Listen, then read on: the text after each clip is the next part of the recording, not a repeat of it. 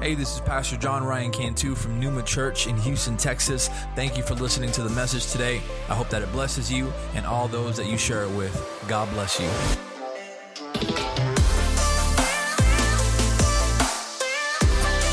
Amen. Are you happy to be in the house of God this morning? Amen. Amen. We, I know, you know, we prepared ourselves this week because anytime it gets cold and rainy, Houston freaks out. Amen. And it's like the apocalypse.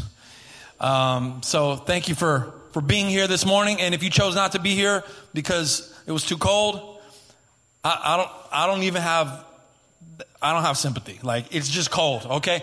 Tonight's going to get a little icy. It's going to get a little crazy, but right now, we're good. Amen. So if you're at home and you're like, oh, I'm not going to watch anymore because of what Pastor just said. God bless you. If you have another reason that you didn't come this morning, thank you for watching online. We love you, and we hope to see you next Sunday. Amen. Today is a special day. Amen. I hope that you told your spouse Happy Valentine's Day. If you didn't, now's the time to do it. If you have a boo, you know, that's... You let her feel special. And if you don't have a boo, well, then praise God, you get to save money. Amen. It's all good. Count it a blessing, Paul says. Count it all joy. Before we get into the message, again, friends and family service next week. And then at the end of this month, we're going to bring back evangelist Tim McCain. He's going to be with us. And he's... Amen. He's talking about... He wrote a new book on depression, a very, very serious...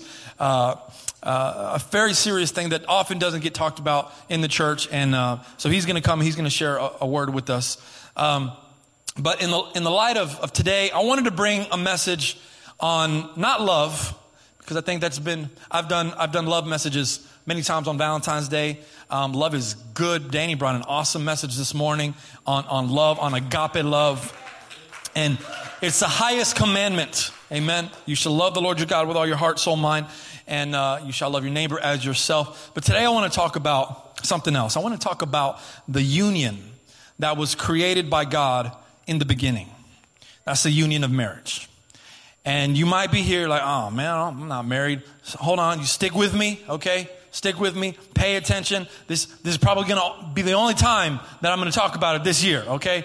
But we're going to go back to Genesis this morning. And we're gonna get a little theological today. Hope you don't mind. Amen. Genesis chapter 2. And Lena, awesome job picking up that offering and reminding us this morning that it's not just a part in the service. It's an act of our worship. That is exact. When you said, I'm glad that we do this as a part of the praise and worship, that is because that is exactly what it is. It is a part of our praise and worship. So thank you for reminding us of that this morning. Genesis 2:18. We're going to read through 24. Amen. You have it? And I have it up here. And it says this. It says, then the Lord said, it is not good that the man should be alone. I will make him a helper fit for him. Now out of the ground, the Lord God has formed every beast of the field and every bird of the heavens and brought them to the man to see what he would call them. And whatever the man called every creature, that was its name. And the man gave names to all the livestock and to the birds of the heavens and to every beast of the field. But for Adam, there was not found a helper fit for him. So the Lord caused a deep sleep to fall upon Adam. And while he slept, he took one of his ribs and closed up it in its place with flesh. And the rib that the Lord God had taken from the man, he made into a woman and brought her to the man. Now, this next part isn't really a part of the sermon, but I'm going to read it because it's good. Adam said, now this is the bone from my bone and the flesh from my flesh. She will be named woman because she was taken from her man. And this is where Moses makes the connection. When he's writing Genesis, he makes a connection from creation to the union known as marriage. He says, for this reason, a man will leave behind his father and his mother, and he will cleave to his wife, and the two will become one flesh. Amen. Let's pray this morning. Heavenly Father, I thank you, my God, for this word that you have spoken, Father. I pray that you allow us to be in tune this morning to your Holy Spirit and to your word, my God, to whatever it is that you have for your church here this morning, Father God. We give you honor through this word in Jesus' name. Amen. Amen. So the creation account of man and woman, the creation of man and woman, it reveals a lot about the purpose of the man to the woman and of the woman to the man. This purpose is often glossed over in marriage. Marriage today, like many things, has been tainted since the fall of man.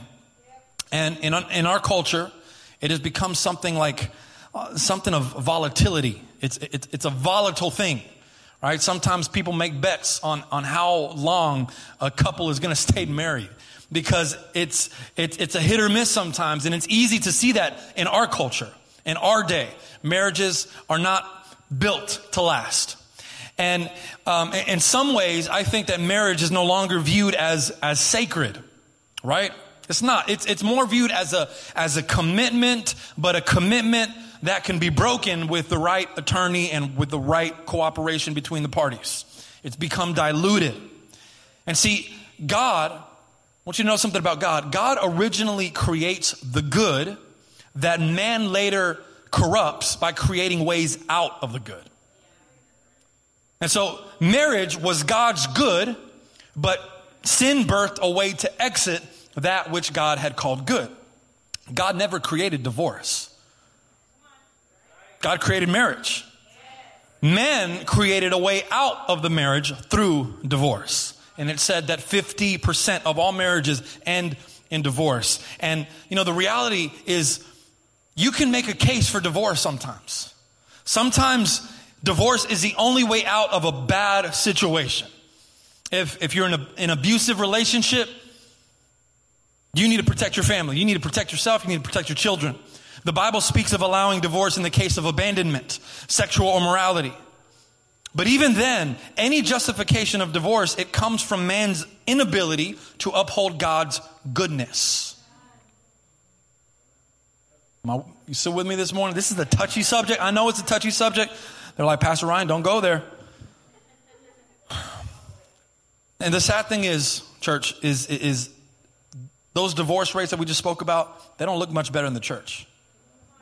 You would think that they would. You know, when it comes to what should be the sanctity of marriage, the church, the bride of Christ, those who should set the example to the rest of the world, we're not performing much better in the area of marriage, and we know the goodness of God, unlike the world does. So what needs to happen? We need to bring good back to marriage. You hear me? We need to bring good back to marriage. How do we bring good back to marriage? By bringing God into the marriage. Now, here's the thing, okay? That's a lot harder to do without the right kind of help. Someone say help this morning. You need a helpmate. Yes, my sister. You need a helpmate in your marriage. It's so important for believers to help each other in their walk, right? That's why the church, one of the primary reasons the church exists, so that we can help others in our faith. But the relationship in a marriage is much deeper than the relationship between, say, a man and his pastor. See, as a pastor, I will help you by giving you word, by encouraging you, by correcting what I believe needs to be corrected, by shepherding the church into a deeper understanding of the word of God. That is our job as pastors. But I can't help you where you spend the majority of your time, which is at your home.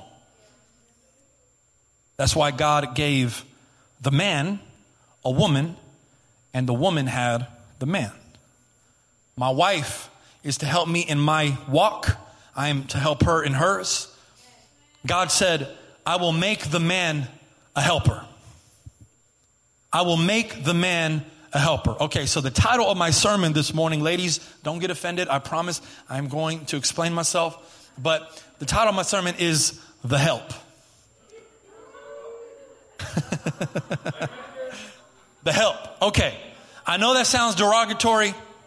And later, ladies are like, I know he didn't just do that. He just called me the help.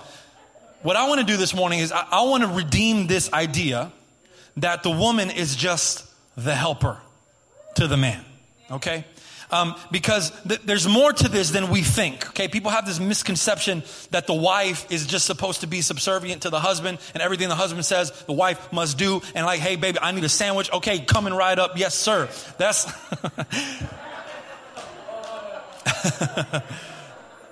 look. It's on these grounds. I've heard people say before. I've heard people accuse God of being misogynistic because he had the woman as the helper. People think that this is a bad thing. Like, for example, I'll give you an example. You know, I used to work for my uncle.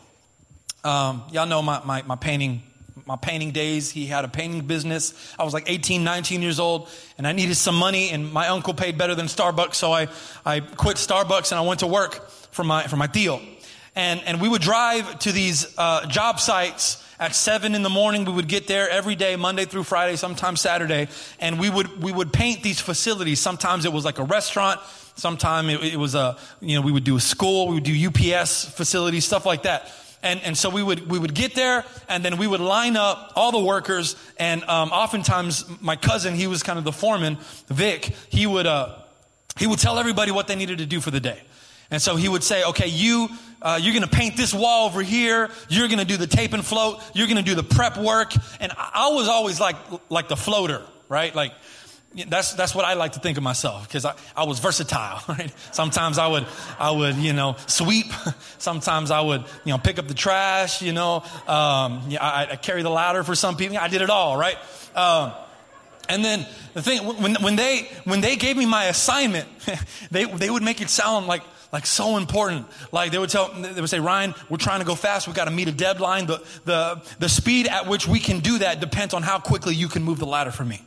So I'm like, sir, yes, sir, I got you. We're going to meet that deadline, my brother. And finally, my cousin, Bobby he was a little bit older than I was. But we would work really closely together, and we were always mean to each other. We pick on each other. And one day, I was kind of annoying him, and he tells me straight up, he said, you know what, Ryan, my dad hired you to be the helper. Just like that. He said, he hired you to be the help. So I know it's a little offensive. All right. I was a little like, dang, bro, that's messed up. Right. At least let me believe that I'm here for a higher purpose. So God, he refers to the woman as the helper. But the Hebrew word, I want you to get this, and if you're taking notes, write this down. The Hebrew word for help or helper is azer. It's spelled E-Z-E-R. It means help. You thought it was going to mean something more profound. You thought it was going to have a deeper meaning. No, it means help. Help in Hebrew means help. And so he created the woman to be the helper of the man. Here's how I know that is not an inferior role, though. God refers to himself as Israel's helper. Exodus 18:4, the God of my father was my help, and delivered me from the sword of Pharaoh. Deuteronomy 33:7. Oh, hear, O Lord, the voice of Judah, and be a help against his adversaries. Deuteronomy 33:26. There is none like God who rides through the heavens to your help. Psalm 33:20. Our soul waits for the help of the Lord. And many more. You know who else is referred to as the helper in the New Testament? The Holy Spirit. John 15:26, I will send you the helper from the Father. The helper is the Spirit of truth who comes from the Father. When he comes, he will tell you about me. So don't think that this is a lesser role than the man. Why is God our help? Because we are weak on our own. So notice that verse 18, God says, it is not good that the man should be alone. What did he say? It is not good. It is what? I need you to focus this morning. That's why I'm asking. It is not good that the man should be alone. Listen, look, when God created light, the Bible says he saw the light and he called it good. When God created the seas, the Bible says that he saw the seas and he called it good. He created the vegetation, the plants, the fruit. He saw that it was good. God created the cosmos, the sun, the star, the moon. He saw that it was good. He created the animals and the sea, the field, the air. He saw that it was good. All that God had made, he called good because it reflected his good character. But for the first time in the creation account, God looks at what is actually supposed to be the image of God, and he recognizes that something is not good. Something is not good. In this good and perfect world, there is something not good. It is not good for man to be alone. Now, you might say, how was Adam alone, right? Because he had the presence of God. He was busy. God gave him this enormous assignment. All the animals that would come to you, I want you to name them all. And so Adam, in a sense, he wasn't alone. So why did God say it is not good for man to be alone? To answer that question, you have to look at the rest of creation. Okay? God created the waters, and then he created the creatures to inhabit the water. Now it's complete. God created the dry land, and then he created the plants, he created the animals to complete the dry land. God created the heavens, and then he created the sun, the stars, the moon, the planets, the galaxies. They were complete. God created the man, and then there was still something missing. Wasn't complete. He was alone. So it wasn't that Eve was created to just help around the garden. It wasn't that Eve was just there to make, breakfast for Adam. Eve was created to help complete the goodness of God's creation in humanity. If your spouse is in the room, tell him, you complete me, babe. You complete me. The completion of God's creation, it glorifies God. It glorifies God. When the creation is complete, it glorifies God because you know why? One creation complements the other. And so when you look up at the sky during the day and you feel the warmth of the sun and you can look out to the vastness of the cosmos, you're reminded of God. But then when that same sun goes down and you can't see the sky as well, the moon pops up, the stars come out, and because they complement each other, you can still glorify God. The heavens still glorify God day or night. I can walk outside and I can't see the beauty of the mountains that exist in other parts of the world, but I can go outside and I can feel the breeze and I can see the vegetation and the trees and the grass, and I can still sense God's beauty and creation because it's there. All of creation is meant to glorify God, but the man is not complete without the woman, and the woman is not complete without the man. And so when the two come together to form the completed work of God, who said, remember, God said, let us make man in our image. He didn't say, let me make man in my image. There's a plurality there. There is a companionship there. There is a helping. And so God creating Eve also completes the image that we are in God as the Father, Son, Holy Spirit. I don't know if you're getting this morning. When you think of it like this, you realize that it's not just that the woman helps the man. The man also helps the woman. We help each other. You don't get married so that you can have the other one do things for you. I used to tell Melissa, can't wait to have kids so that they could do stuff for me. Maybe you thought, man, I can't wait to get married so that she could do stuff for me. So she can cook for me. So she can clean. Maybe you, if you're a woman, I can't wait to get married and I'm going to make sure he's got money. So I ain't got to work. We don't get married for ourselves. We get married to help each other. How can I serve you? How can you serve? How can we serve each other? That's the image of God. That's the image of God, and it's reflected in the Trinity. That plurality, that companionship. In the beginning, it was God, the Son, and the Holy Spirit. He said, let us make man in our image. But if we create just the man, well, he's alone. He has no companion. We have to complete it to complete the image of us. And so he takes from the very flesh of man, and he creates the woman. We're here to help each other. Any time I'm at home and I'm not feeling my best. I'm feeling less than my best. I'm weak and I'm vulnerable and I'm feeling stressed out. And man, guys, you probably know what I'm talking about. You go home sometimes and no one else, none of the other fellas know what you're going through, because you gotta be strong. Can't let other guys see you cry. I'm straight. You good, bro? I'm straight. Yeah, I'm solid. You get home. It's a different story.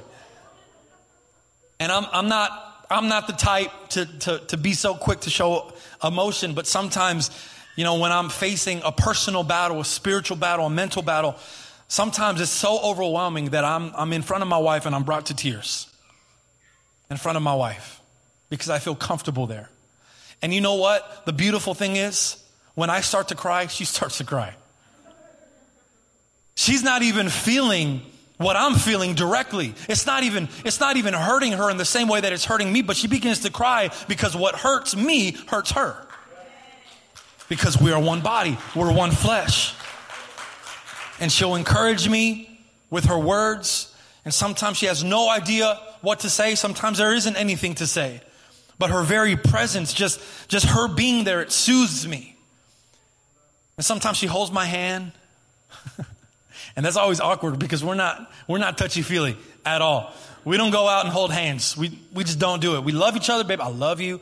And we're just not the type to show affection in public. PDA, that's not our thing. And so, you know, you can imagine the awkwardness of Layla when on the rare occasions we hug or we go in for a kiss. Layla's like, what is this? You know? But when I need it, she'll put her hand right there on mine and she's like, babe, it's going to be all right. When I'm in those situations, I need my woman, and my woman steps up. Amen. And likewise, when she needs her man, babe, you already know.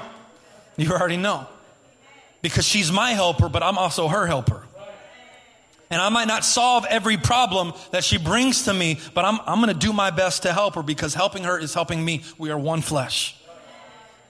And so, as I said this earlier, the church needs to remember. We need to remember why God created the union of marriage, so that we can exercise the purpose. We were created to help each other glorify God. That's the purpose of marriage. We help each other. We complement each other, just like in the same way that the sun complements the moon. And one star complements the other star to give all the glory to God. That is my role as a husband. That is her role as a wife. We glorify God together. We help each other glorify God. Sometimes, church, sometimes we do the opposite. All right, now the sermon's going to take a dark turn. Sometimes we help each other not glorify God. Sometimes we help each other do the opposite of what God had created us to do. And so I read from Genesis chapter 2, the creation of man and woman, but we all know what happens in Genesis chapter 3. That's the fall of man. That is where sin is introduced to the world. So in Adam and Eve, instead of helping each other bring glory to God, they help each other sinning. Adam fails to help his wife understand the meaning of God's command. I want you to notice something. When you read, we're not going to read it all, but when you read the exchange between the serpent and the woman, it's all right there. Genesis chapter 3, you can read it. When you read the exchange, the woman actually misquotes what God actually said to Adam. I don't know if you've ever caught that before. God said to Adam, "Do not eat of the tree of knowledge of good and evil, for when you do, you will die." The serpent asks Eve, did God really say you couldn't eat of any tree? First of all, that is not what God said at all. It was a deceptive question on its own. But Eve responds, she says, we can eat of any tree except for the one of the tree of knowledge of good and evil. Because if we do, we're going to die. We also may not touch it. I don't know. And there's a lot of speculation. There's a lot of study that has gone into this text. We don't know why she added that part. Maybe Adam relaying the message to his wife, says, hey, babe, you see that tree over there? God said we can't eat it. You know what? Don't even go over there, okay? Don't look at it. Don't touch it. Maybe that's what happened. I don't know. That explanation might work. It seems reasonable. I don't know why she added the part, but it does tell us that, and this is something that most scholars agree on, the serpent attacked Eve because she wasn't the one to receive the message from Adam, from God. She was the more vulnerable one. She didn't receive the message from God directly. Adam did. And so there's still room for Eve to be manipulated by the serpent. You have to remember, okay, Eve is so easily deceived because she doesn't even know what deception is yet. Have you thought about that? Like that's some of us were like, well, why was she so easily deceived? Deception didn't exist yet. It was a perfect world. Sin hadn't been introduced to the world. She's not out there in the garden watching her back. You know, she doesn't have to worry about not trusting people. Oh, you can't trust people. Life is good. The world is perfect. She doesn't know the serpent has ill intent. And so when the serpent twists the words of God, she doesn't recognize right away that she's doing anything wrong. Maybe if the command God gave to Adam was clearly relayed to her, she would have been able to recognize that something was off. Something doesn't sound right. Let me ask my husband about this one again, because something here is not really matching up. Adam didn't do the greatest job. He failed to help his wife understand the word that God communicated to him. I was thinking about, Layla, when she was younger, we would have this problem where she would go outside all the time without telling us. She would just go outside. 2 or 3 years old, we would tell her repeatedly, don't go outside. And she would just go outside. She would just do it. And now Layla's gotten a lot better. If you notice, she'll come to, if all her friends are going outside, she'll come over and she'll say, hey, Daddy, can I go outside? Right? And she kind of does it like discreetly, like she doesn't want, she feels like she's going to be embarrassed. Everybody else is going outside. I have to ask my dad. But man, praise God. I'm glad that she's like that. And she learned all of that, because she would go outside without our permission. The time when she started listening to us, it was because Melissa had a conversation with her. And, it wasn't until we told her why we didn't want her to go outside. It wasn't until we communicated everything effectively to her that she stopped going outside without our permission. We painted this picture for her that we didn't want to paint to her, but we wish she just obeyed us, but she didn't. So Melissa finally says, Layla, if you go outside, someone's going to take you. Someone's going to take you. And we're never going to see you again. And I told her, if you go outside, you're going to get smushed. You're going to get smushed by a car. You know those little, I can't remember what they're called, but you see like on the streets, you see those little black things. I don't know. They're like tar or something like that. So when Layla was 2 years old, I told her, I brought her over to one of those little tar sections. I said, you see this? This used to be little Tommy. He went outside and he got smushed and this is what he became. Is that what you want to do? We had to scare her. That's scare tactics, man. But we communicated, we got through to her like, you do not go outside. I don't care who it is telling you, let's go outside, Layla. I don't care if it's a grown up. I don't care. Don't go outside without us knowing about it. We need to keep our eye on you. And I promise she's got it. She doesn't want to become like little Tommy. She never went outside again without our permission. Adam told Eve what God said, but apparently he didn't do a good enough job helping her understand. He failed his helpmate. And so when she gets the opportunity, she easily disregards the word of God passed down to her by her husband, and she takes of the fruit. She falls. And then we see the next part, and this is where sin is really introduced to the world. Adam and Eve didn't know that they were naked until Adam takes of it, until Eve helps her husband fall. The Bible says, and she gave some to her husband who was with her. The man who was supposed to help his woman honor God the way that the sun helps the moon honor God. The woman who was created to be the help to the man to honor God. They both helped each other dishonor God in this moment. They helped each other sin. And when we get to a place, church, where our marriage isn't serving its God-given purpose, our God-designed purpose, we fall into this danger of dishonoring God, which can lead to a relationship in which God is no longer a part of, which means that our marriage is hanging on by mere human force. And we know that that's not always enough.